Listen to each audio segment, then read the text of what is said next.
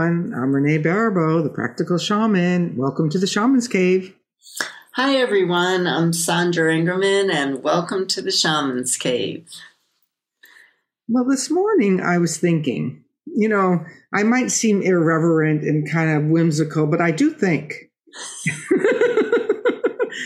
but lately something's been occurring to me, and I don't know if it's been occurring to you too at home. So we thought we'd have a conversation about it when I start thinking about the planning, you know, travel for 2022, and this isn't about the COVID, this isn't about uh, being afraid, this isn't about anything else. But when I start thinking about planning travel, and maybe this time of the COVID has, you know, reset us in all of our worldly travels as well. But I've been thinking a lot about how there's nowhere that I really want to go. That I've trampled all of the sacred sites that I wanted to go to without even considering it. And this morning I found a research article about how the idea of creating a business out of spiritual practices that took place at sacred sites evolved over the last 30 years as almost like a standalone opportunity that brought attention to these sacred sites, but that we forgot that our own sites were sacred. Yeah, um, I teach a lot about um, connecting with the land. And we've had different shows on that where I've actually led journeys. And it doesn't matter whether you live in the city or the country, you can create a sacred site, you know, on the land where you live. And if you live in the city, I know a lot of people who go to a park and they find their little spot and they make their little cairns with rocks. So you know it's their spot. And um, and they go and do ceremonies there. And I've lived on the land that I've lived on now for, I think it's something like 25 years. And I've really put an amazing amount of energy into falling in love with this land and having this land fall in love with me. And, um, you know, just some really, what ends up happening is really magical things happen. And so when you create your own sacred sites, you know, you have your own magic right where you live. And so, for example, I was getting ready to teach five five day workshops right in a row.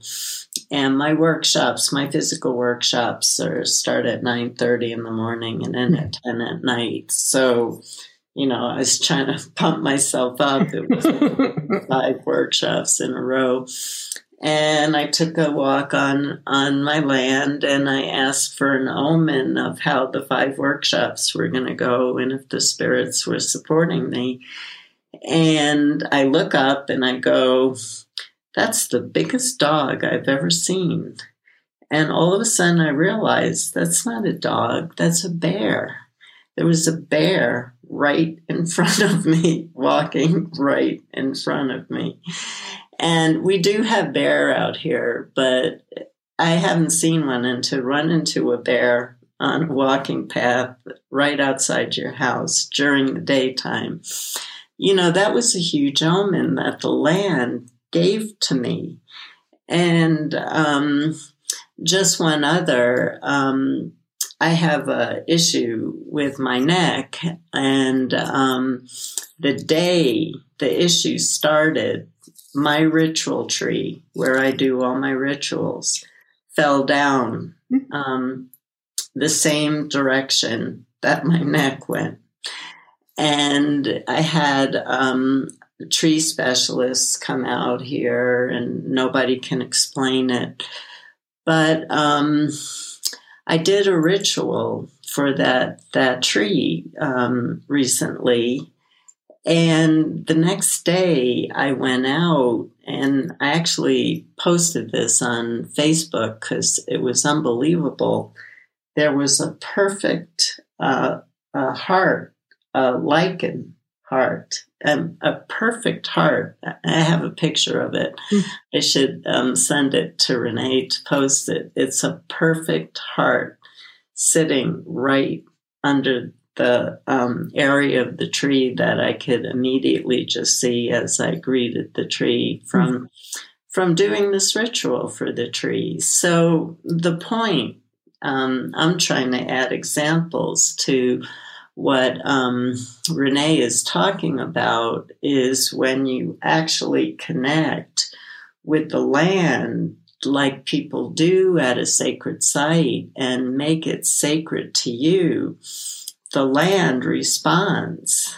Um, and it becomes a magical sacred site for you to live at, where you get omens, you get gifts, and you get communication happening all the time. Mm, yeah, that's so true. I saw a bear once too.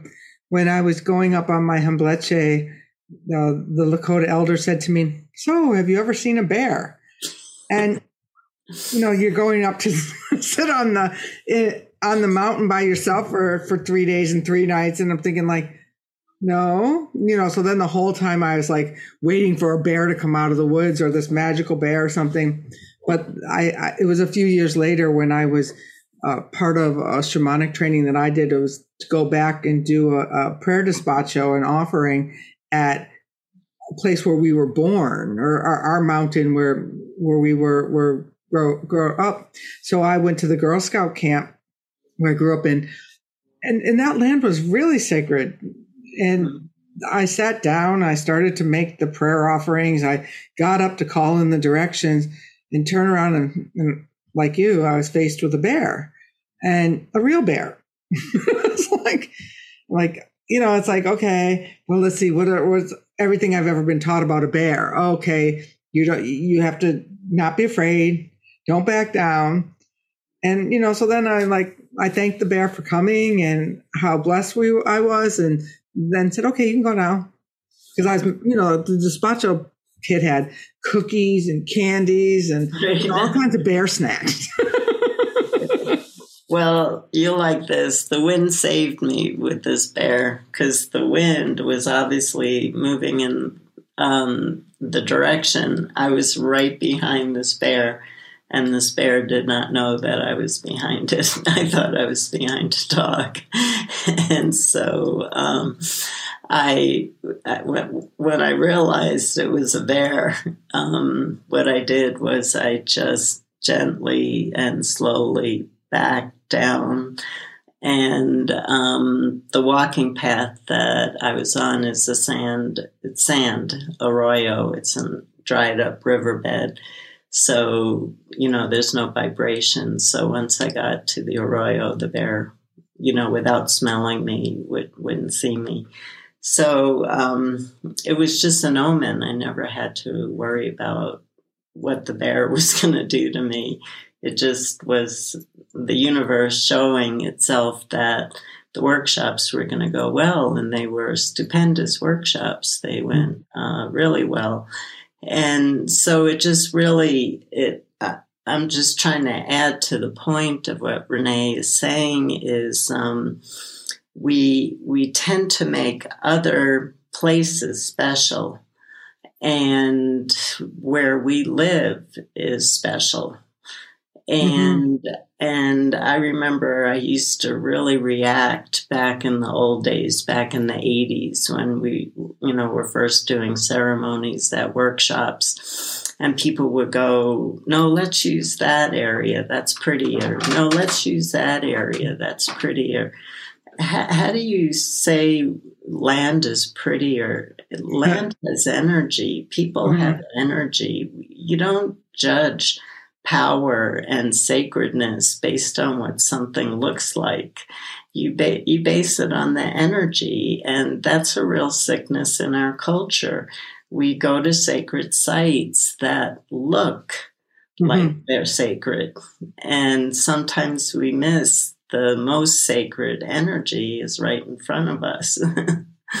Absolutely. There's places in Peru that the tourists don't go to, you know, really sacred um, rocks with you know water that comes out from underneath like you know the cisterns which you know have have a lot of magic in them in, in, in places like in you know in ireland and other places. And then just to this fall we did a re, the the wind clan went and did a retreat in this very sacred place in maine. It was like we were driving out from boston and we're like where are we going and we get there and this woman had been tending to her land for 18 years with the kind of reverence that you're talking about, Sandra, where, you know, really trying to, and, and right now uh, she's, she's in the process of selling that land because, you know, even land sometimes needs a new caretaker. Mm-hmm. And, you know, how do you, how do you transition, you know, your caretaking of a land to another person's caretaking of a land? And and I think that these are really important subjects for these times because I don't think we're going to be traveling quite as far, quite as often in the coming years. In fact, I was talking to a friend last night who's uh, was just on her way out of town today, and she said, "You know, this might be my last kind of trip like this." Mm-hmm. I'm thinking, well, you're not that old. and she said, you know, she's thinking about the fossil fuel and the airplane and the, you know, going to the airport. Like all of these things are now like where they used to be like, I just remembered when, when COVID hit, I just tapped in one day to the energy at the um, Dallas Fort Worth airport and how it had gone from something that was so frenetic to something that was so silent like that we create energy storms as we move through looking for ourselves. Mm-hmm. Yeah, yeah, that that is a really good point.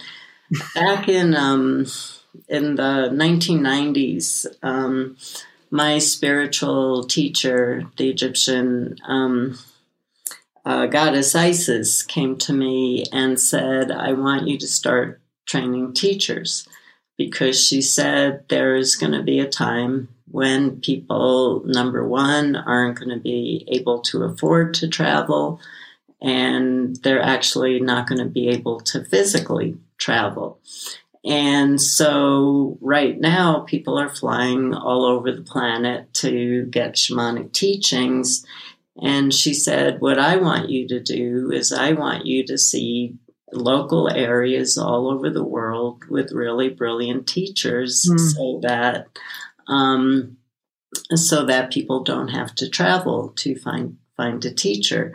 So I waited. It, it, took me a while to get up the courage to say I'm training shamanic teachers, and um, I started the trainings in 2004. And we have this brilliant website, shamanicteachers.com, which I wrote in there my reason for creating this website and um, for training teachers was Isis's message that she gave me back at a very early time that uh, the time for traveling to these big workshops is coming to an end, you know. Mm.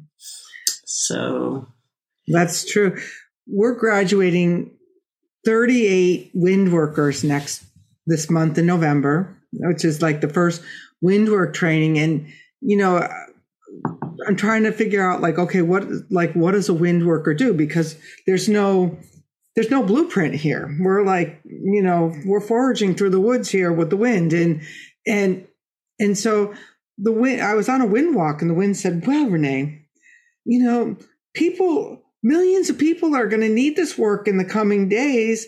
So why don't you get less out of the way about what you think, you know, and trust that the people who are called are the people who are going to, the people who are called and the people who stayed are the people that we're going to keep training. Like, like, get out of the way, Betty. we don't need you.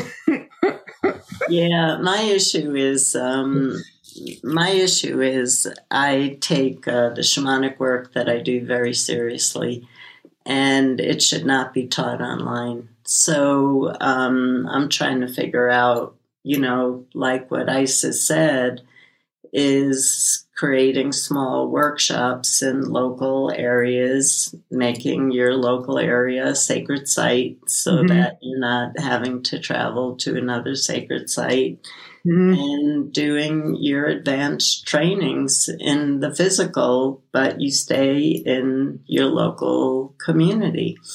And that was the vision that Isis gave me. And it, it's the vision that's working out now. Um, because um, there are ways to teach small workshops in local areas, and my teachers are doing really well going on with their advanced trainings.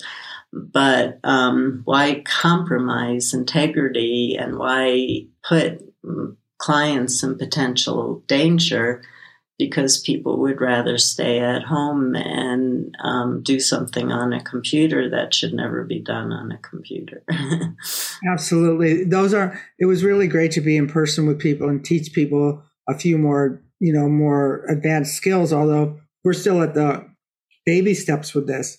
Like, there's there's advanced processes that I've been shown that I haven't shared, or when I get ready. Like there's been there was a process last year. The wind taught me about grief knots. And I was shown a couple of pieces and then I had to hold the information for six, eight months. And the first time I was allowed to share it was at the, the in-person retreat because it was, it was, it was powerful. So yeah, that's kind of been the question is like, okay, what if you've just taken 10 months? Cause I realized, you know, we thought it was a teacher's training and I'm like, not after 10 months you know, maybe after two years that you might be starting, but after 10 months, yeah, you can make wind knots or you can make your prayer flags and you can, you can start to do personal ceremonies.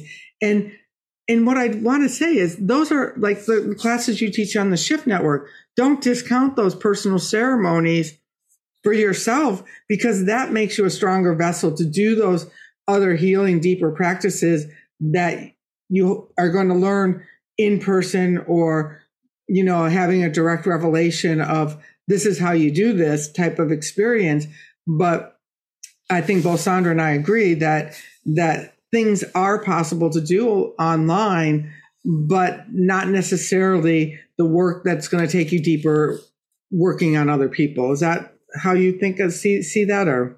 Yeah but i don't want us to get off track because okay we've uh, we've looped into another uh, actually another good topic that we're um, because the topic that we're talking about today is how we could make our land a sacred site. And um, and I guess we could loop in that if you're uh, doing online classes um, that you can do your sacred ceremonies that go with your mm-hmm. online classes uh, where you live. Mm-hmm. And that um, people feel mentally um, um, stopped because they feel that this place doesn't look as powerful. Um, you know, it's we're so visually oriented. We have to understand that we are the land that we live on. And when we connect and we make a strong link with the energy and the spirit of that land, um, we're, we're walking earth. and we have a lot more power, a lot more strength, a lot more support. Um, um, and we don't feel so alone. We, we really feel the support of where we live. And this is an issue that's coming up for people right now. And we've talked about it before. People are feeling they don't have support right now, but you have support from the land that you live on. The land that you live on is not overwhelmed. How true. And and one thing I'll add to that is that the land often picks you. Mm-hmm. Like we were talking uh, like a few weeks ago when I was at the La Quinta Hotel, which had had, which is a very sacred place. You know, the land chose me for an initiation. You know, I wasn't, it wasn't on my thing. So also start to pay attention when the land's choosing you. Like a hike calls you or, an area of your yard calls you that needs tending or uh, you know how is the land calling you in the desert the the mountains in palm springs tend to feel really hard whereas the mountains in the the palm desert area or palm springs feel hard and palm desert feel voluptuous and inviting and like so start to pay attention like when you go for a hike in one area does that call you more than another area and really pay attention to what land is calling to you. Mm-hmm. And and what I like to do is um, um, we've taught you the process of transfiguration, of radiating your light, and you can find that in the archives. And I like to walk the land, uh, the land that I live on, or any land that I'm on, and I radiate my light to the trees. I'm a real tree person. And then I actually ask the trees um, if the trees are willing to see me in my divine light and not in um, a state of poor health or however I'm walking on that particular day, so that there's a back and forth of recognizing the divine that's in each of us. Mm. And that really changes, you know, the energy a lot. Um, you know, so there's ways that you can um, fill up with more energy. And I'm, I'm not saying energy to so that you can exercise more. I'm saying that you have the energy so that you can hold what's happening in the world right now and hold what's happening in your life right now and not feel so overwhelmed by it. And if you make your land a sacred site, which it, it is, it's not making the land a sacred site, it's recognizing that mm-hmm. your land is a sacred site. And once you recognize that your land is a sacred site, you never feel alone. Mm-hmm what more can you add to that? Yeah, I think that says it really, really well. So, um, an exercise that I might offer up for that is to really walk the boundaries of your land and really honor each corner with a prayer of gratitude. If you want to put a rock there, some people like to put crystals there, but really go around and and and, uh, then I've actually even gone further than that and then created like you know uh, like a a barbed wire invisible barbed wire fence around so that i'm really clear is like this is the land that that's holding me and that i'm holding in this moment and really become even more not that i own it or anything but that's this is the relationship that i'm having with this particular piece of land because you know there's so much land all around you know just defining my land and my relationship to that at the moment. I like that. I really like that. And again, I really want to um, encourage people who live in cities because I find, and I grew up in Brooklyn and I was so connected to the land, but I was a kid. You know, a kid sees the unseen in a city. Um, the land, wherever a kid is, is sacred because of what their perception is open to. And so I get really sad when I get students who feel like um, they live in a city and so they don't live in a sacred spot. But the land where you, that's under the concrete, has been holding ceremonies for ages. And mm. so there's a lot of power under that land. And what all you have to do is talk to it. Mm-hmm. What all you have do is talk to it with your heart and make a connection with it, a heart connection with it. And it will make a heart connection with you. And trust me, you're going to feel really different. Um, not just with your ceremonial work, but just different in life because you're connected to something really big and beautiful. Each step you take will be an energetic walk with the land. What a great way to of like the singing in a place like New York City to know that every step you take, you bring beauty and it radiates back at you from through the concrete, through the tar. I like that, through those buildings. What a great thought to leave us on. Thanks, Sandra. Yeah, yeah. So so do your sacred work, but realize that the land that you live on is uh, wants to partner with you and is an amazing ally for you. And just notice how you start to feel, not what you see, but notice how you start to feel differently once you start to connect with the power of the land that you're on and you make a deep soul connection with it. So Blessings, everyone. Thank you for listening to our show. and make sure you follow us over at shamanstv.com.